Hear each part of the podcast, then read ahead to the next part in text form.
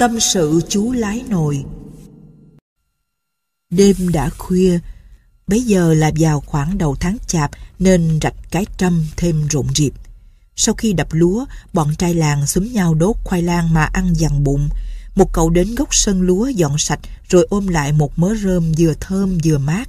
Cậu khác chạy về xóm, đem ra cái nồi đất, trong nồi đầy khoai lang sống. Ông già kiệm ngồi bên cái bàn đạp lúa, lim dim hút thuốc. Lớn tuổi rồi, ông được quyền ngồi chơi, chờ lát nữa khoai chín thì ăn sau chót và ăn ít hơn thiên hạ. Hàm răng người già chỉ thích hợp với loại khoai lang nguội.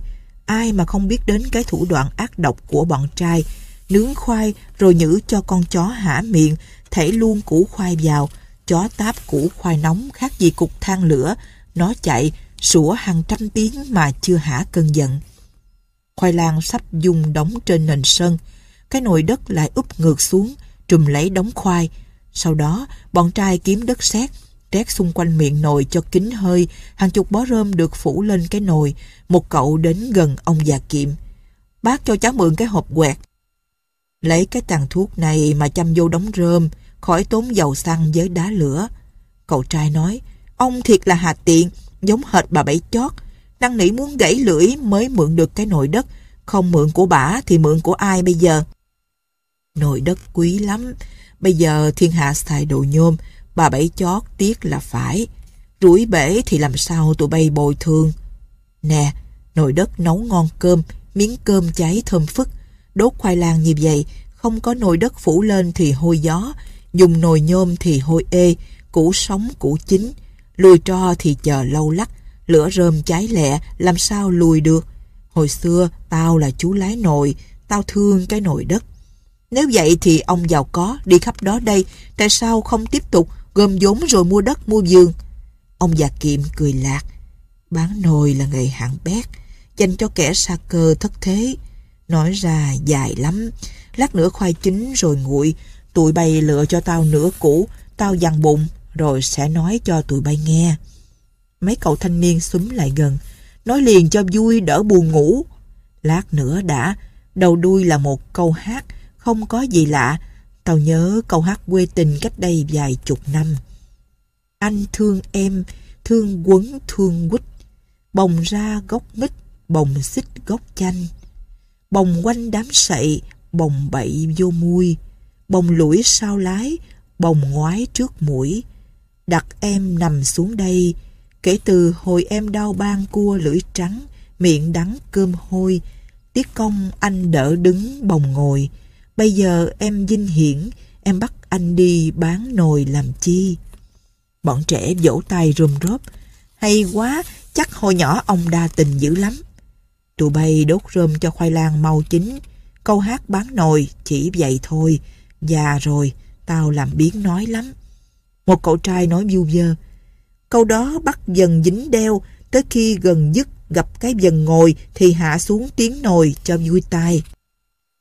Bọn trẻ bu chung quanh cái nồi đất, lần lượt ôm rơm thảy lên, lửa bốc cao ngọn, tỏa mùi thơm nồng, rơm ướt khi cháy có mùi kỳ lạ, khác với rơm khô. Đống lửa hồng, mùi khói thơm gợi cho ông già kiệm bao kỷ niệm vừa sôi nổi, vừa êm ái. Theo ý ông thì bọn trẻ bây giờ sống trong thời đại máy móc nên chẳng tài nào hiểu được ý nghĩa câu hát thời xưa. Ông muốn trách mắng cậu trai lúc nãy, người ta dùng tiếng bán nồi để xuống dần cho êm, nhưng câu hát có duyên, có hậu. Vì cái nghề bán nối với bao nhiêu buồn vui đặc biệt. Nếu sửa lại dùng tiếng khác, thí dụ như bán xôi làm gì, thì chưa ắt câu hát được phổ biến khắp miền Hậu Giang thuở trước. Thuở ấy, bán nồi là cái nghề khôi hài. Chú lái nồi làm ăn cần cù, nhưng bao nhiêu may rủi xảy tới thình lình lật ngược tình thế, giống như người cờ bạc. Đang lúc tuổi trẻ, sức lực còn hăng, ông già kiệm, lúc bấy giờ gọi là bảy kiệm, muốn thử thời vận. Một buổi sáng đi dơ dẫn trên bờ sông, chàng trai bảy kiệm gặp chiếc ghe bán nồi. Sau khi làm quen, chú lái nọ nhờ bảy kiểm chỉ dùm con đường đi tắt qua xẻo cạn. Đền đáp lại tấm lòng tốt ấy, chú lái cho biết. Giang câu bắt cá như cậu thiệt là quan uổng tài trai, suốt đời không rời khỏi xó rừng. Bảy kiệm hỏi, đi bán nồi thì được dịp dạo chơi đó đây nhưng tôi không có vốn. Chú lái nói, giọng bí mật. Một cái nồi, mua tại hòn đất giá vốn là ba xu, đem về đây bán hai cắt. vốn một, bán ra bảy. Miễn có chiếc xuồng thì cậu đi buôn được, vốn liếng không cần. Tới lò, cậu ra sức làm mướn như dắt củi, đào đất, chừng 10 ngày, cơm nước chủ lò đầy đủ, sau đó họ trả tiền công. Mình lấy nồi đem về bán lại à? Như vậy là hai bên đều có lời. Chủ lò bán được một mớ nồi, có lời. Mình đem nồi về xứ bán lại, có lời. Đúng là cái nghề không vốn. Rồi trong lúc hăng hái yêu đời, Bảy Kiểm tiếp tục làm bài toán khi chú lái chống ghe nồi đã khuất dạng sau mé rừng trầm thủy. Về sớm mình bán nội thật rẻ cho bà con. Ai không tiền thì mình đổi lúa, cá, tôm. Bán không hết, mình đem mớ nồi còn dư tới tiệm tạp quá mà gửi hoặc bán rẻ. Chủ tiệm mừng rỡ vì họ có lời. Khi túng thiếu, mình tới tiệm lấy năm ba đồng bạc, cần thêm đường đậu, thuốc hút. Mình chưa vợ con, tội tình gì mà không phiêu lưu một chuyến tới hòn đất. Đường về hòn đất không xa cho lắm, ngặt gì chưa đóng thuế thân nên bảy kiệm đành bơi xuồng theo đường quanh nẻo tắt. Tới kinh dài, cậu cho xuồng ra bờ biển, bơi ngang chợ rạch giá để tránh sự xét hỏi của lính mã tà. Qua chợ, cậu vào dàm rạch dòng. Tới đây khung cảnh hoàn toàn mới lạ so với miệt thứ nơi chôn nhau cắt rúng của cậu. Mấy đứa trẻ chăn trầu mách bảo. Đằng chân trời kia kìa là hòn đất, hai bên là hòn sóc hòn ma. Bể kiệm hỏi luôn, từ đây tới hòn đất còn bao xa? Nghe nói hòn đất dính trong đất liền phải không mấy em? Một thằng bé chỉ căng tròi bên cây cầu khỉ rồi nói, Chú hỏi ba tôi, ba tôi đi hòn đất mấy lần rồi. Giúp kẻ lỡ đường vài bữa cơm, cho ngủ nhờ vài đêm là chuyện quá dễ dàng đối với bất cứ người miền quê nào ở Hậu Giang, miễn là ông khách chịu uống rượu đế, ăn cơm với cá kho và ngủ trên bộ dáng bằng cây tạp. Bảy kiệm được chủ nhà đón tiếp niềm nở. Ông ta tự giới thiệu là Tư Hy. Tư Hy nói, cậu đi tới sóc xoài, ngủ một đêm rồi tới ngã tư Tri Tôn, ngủ một đêm nữa, sáng ra bơi tới trưa là tới hòn đất, vui lắm. Bảy kiệm hỏi thử, nghe nói bán nồi lời lắm phải không ông? Không vốn, mình tới đó làm công. Chú em nói phải, qua đây lúc trước cũng bán nồi, sao ông không bán nữa? Chủ nhà nhếch mép, cười bí mật. Ờ, thì lớn tuổi rồi, đâu còn sức bôn ba, sống như vậy sướng hơn, làm vua một cõi. Thật ra, chủ nhà nào sung sướng gì đâu. Bảy kiệm đành thở dài, ngậm ngùi khi quan sát bốn phía vách. Mớ lá cần đớp rách te tua, dính lủng lẳng vào sợi dây lạc mục ở đầu sông nhà. Bà chủ nhà mặc quần cục vì thiếu giải, trong bộ lúa nhỏ bé còn dõm dẹn chừng hai dạ lúa. Con chó giá cứ nằm ngủ dưới bộ giạc, mở mắt liêm diêm, chắc là đang đau yếu. Đột nhiên, Bảy Kiệm nghe tiếng con gì kêu hơi lạ, anh ta hỏi, gà gáy hay là nai kêu? Chủ nhà cười giòn, ở miệt dưới, chú em chưa rành cái con đó, con công kêu tố hộ. Đằng kia là nhà ông Tây Louis, chủ điền của tôi. Ông nuôi con công, con thỏ, đủ loại thượng cầm hạ thú.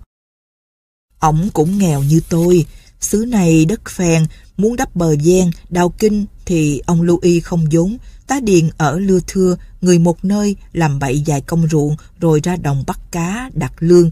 Ai siêng năng thì ra biển câu cua, làm ruộng không xong chạy lưới khó khăn, cá tôm ở miệt Cà Mau chứ đâu có ở miệt này. Đêm đến, Bảy Kiệm ngủ say một giấc, đầu vào khoảng canh tư, cậu ta thức giấc, nghe tiếng đờn co não nụt. Chủ nhà ngồi gần bếp ung, thỉnh thoảng buông cung đờn, nâng chén rượu. Ăn cơm sáng xong xuôi, Bảy Kiệm lên đường, nhắm hướng sóc xoài. Chủ nhà cầu chúc cậu ta thượng lộ bình an. Cậu bơi xuồng chậm rãi, ngang qua ngôi nhà sàn thấp lè tè, có lẽ là của ông Tây Louis. Bảy Kiệm bỗng dưng thấy kiêu hãnh là thường. Dân xóm này lười biếng quá từ ông Tây chí những thằng dân. Tận nhân lực mới tri thiên mạng, Họ già rồi, mình còn trẻ, phải hăng hái lên. Chiều hôm ấy cậu đến sóc xoài, xóm nhỏ chạy dài trên dòng đất cao, xuồng trôi lơ lửng dưới kinh sáng. Bầu không khí lại thay đổi, kinh sáng chạy thẳng băng phía trước mặt. Nơi ngã ba, ghe xuồng tụ tập khá đông, vài chiếc ghe bán nồi điểm màu tươi mát, màu hường đậm. Nồi chất khá cao, bốn phía ghe có mấy cây tre nhỏ ràng buộc lại. Cậu muốn ghé nhưng ngại cái tai nạn xét giấy thuế thân, dòm giáo giác hồi lâu, cậu cập bến, hỏi thử. Ông hai ơi, đây đi ngã ba tri tôn rồi tới hòn đất còn bao xa, cỡ này dễ mua nồi không? Ông hai trợn mắt, nhìn chiếc xuồng của bảy kiệm rồi cười, vẫn nụ cười bí mật. Cậu còn nhỏ mà ngon hơn tôi. Bảy kiệm hơi bối rối. Dạ, con đâu dám. Tôi nói cậu đi mua nồi mà đem chiếc xuồng quá nhỏ, chở được mấy cái, làm sao đủ vốn đủ lời. Dạ, con không có vốn lấy công làm lời. Nhưng mà chiếc xuồng đó không vững, cậu giỡn sao chứ? Nhìn thấy hai bó tre bè và chuối cây cặp dài theo be ghe của ông lái, Bảy Kiệm nói nhanh, thì con cũng lấy chuối cây buộc dài theo be xuồng cho nó vững. Vậy thì ngon rồi, cậu đâu thua tôi, chắc tôi dẹp nghề này.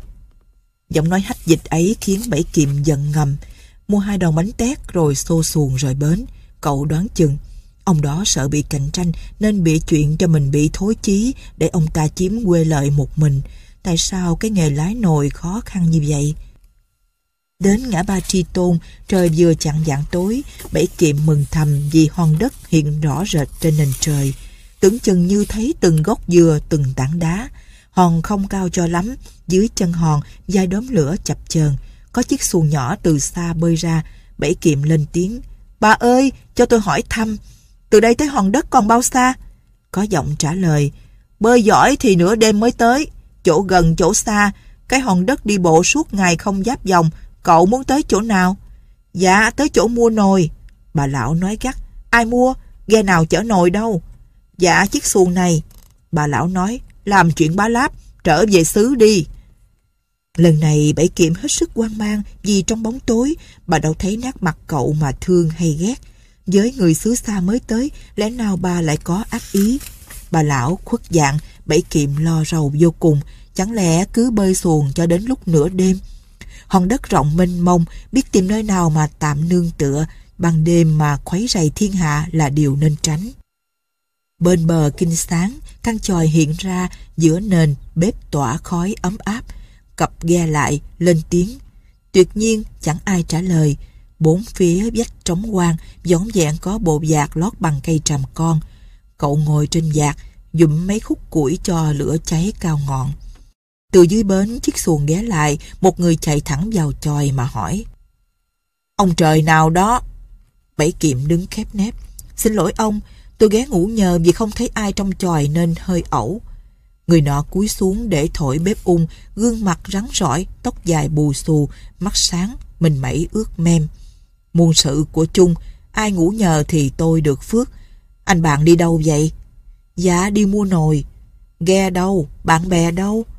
Dạ chiếc xuồng dưới bến đó Nghe nói nghề này dễ nên tôi nghèo Từ rạch giá qua đây Dọc đường Thiên Hạ nói nhiều chuyện nghe thối chí quá Chủ nhà vuốt mái tóc ướt mem Rồi giói tay lên nóc chòi Nói lia lịa Cứ ngồi, ngồi với tôi Chủ nhà lục sột soạt trên mái nhà Thoạt tiên bảy kiệm ngỡ là tìm con dao Nhưng anh nọ cười giòn Thuốc rê Hút với tôi một điếu Mấy ngày rày thiếu người nói chuyện buồn quá Nè, trước lạ sao quen, tôi có tật gặp đầu nói đó. Ai dạy anh cái chuyện đi mua nồi như vậy? Hồi xưa tôi cũng mua nồi như anh rồi bây giờ thân thể như vậy, như vậy. Bây giờ Bảy Kiệm thuật lại đầu đuôi cuộc hành trình để đi đến kết luận. Tôi là đứa dại, dọc đường ai cũng cười tôi, nhưng tôi chưa hiểu, nhờ anh. Anh chở nồi đầy xuồng rồi làm sao mà bơi? Nếu chở chừng hai chục cái nồi, làm sao bù lại công lao năm mười ngày ròng rã, hết bơi xuồng thì đào đất cho thiên hạ để đổi lấy nồi. Mà chở nhiều quá thì... Bảy kiệm cứ gãi đầu, tôi chưa hiểu. Cha này, ở cái xứ văn câu đặt lờ hèn gì khờ quá. Ngồi sau lái bơi xuồng thì làm sao thấy phía trước để giữ lái, quẹo qua quẹo lại. Bảy kiệm nói hơi bối rối, thì tôi đứng mà bơi hoặc là tôi tra hai cái bổ chèo để mà chèo đôi. Đứng thì chiếc xuồng lúc lắc, muốn quề vốn, anh phải chở 5-10 lớp nồi cao khỏi đầu lên kìa, mà quê vốn thì coi như lỗ vốn. Anh còn phải trừ hao, nồi bể hoặc là hàng trăm tai nạn dọc đường. Gió xuôi thì anh không có cách nào để chạy bùm, tra cái cục bùm chỗ nào bây giờ. Gió ngược thì anh phải đậu lại mà chịu trận. Ai đụng nhầm thì xuồng chìm, hai ba chục cái nồi bị bể. Đó là chưa nói anh không có giấy thuế thân.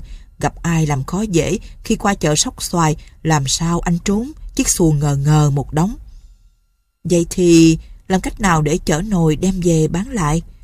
Phải có chiếc ghe thật to, trước mũi sau lái, bạn bè thay phiên nhau mà coi chừng. Làm bài toán như thế nào mà thiên hạ thọt cây xào vô đống nồi, bể hàng chục cái mình vẫn quầy vốn. Mua một cắt, bán một đồng, trừ hao chín cái bể dọc đường. bảy kiệm cười thầm rồi nằm xuống. Anh chủ tròi cho biết thêm rằng dạo trước anh cũng từng bán nồi rồi chịu thất bại vì thiếu vốn để mướn ghe, thiếu bạn bè. Bây giờ anh sống bằng nghề nhổ bàn, bán lại cho mấy người trong xóm đương đệm, cà ròn. Chủ tròi kết luận, người miên nắng nồi vì họ thích ở một chỗ, người Việt ưa đi mua nồi vì thích phiêu lưu, người Hoa Kiều thích ở chợ, lập cái dựa nồi để dễ thâu lợi. Khoai nguội rồi, ông ơi, thức hay ngủ? Ông già kiệm nằm liêm diêm, ngắm mấy vì sao trên trời giật mình trở lại thực tế. Tao thức đây, nhớ trả lại cái nồi cho người ta. Ăn rồi, ông nói cái chuyện câu hát em bắt anh đi bán nồi cho tụi tôi nghe. Xa xui lắm, nói ra tụi bay không tin, để bữa khác. Rồi ông lẩm bẩm, có nồi đất mới có nồi nhôm, có cực khổ của lớp già mới có lớp trẻ bây giờ. Không có nồi đất thì khoai cũng chín, tụi bay thấy không nhưng mà không ngon. Mai chiều cái nồi này bể, tao cũng chết. Nhưng mà... Bọn trai như chợt hiểu. Đêm nay thiếu ông, thiếu cái nồi đất thì tụi tôi ngủ khò hồi nãy rồi, đâu có siêng năng như vậy. Chuyện đường rừng, YouTube, sưu tầm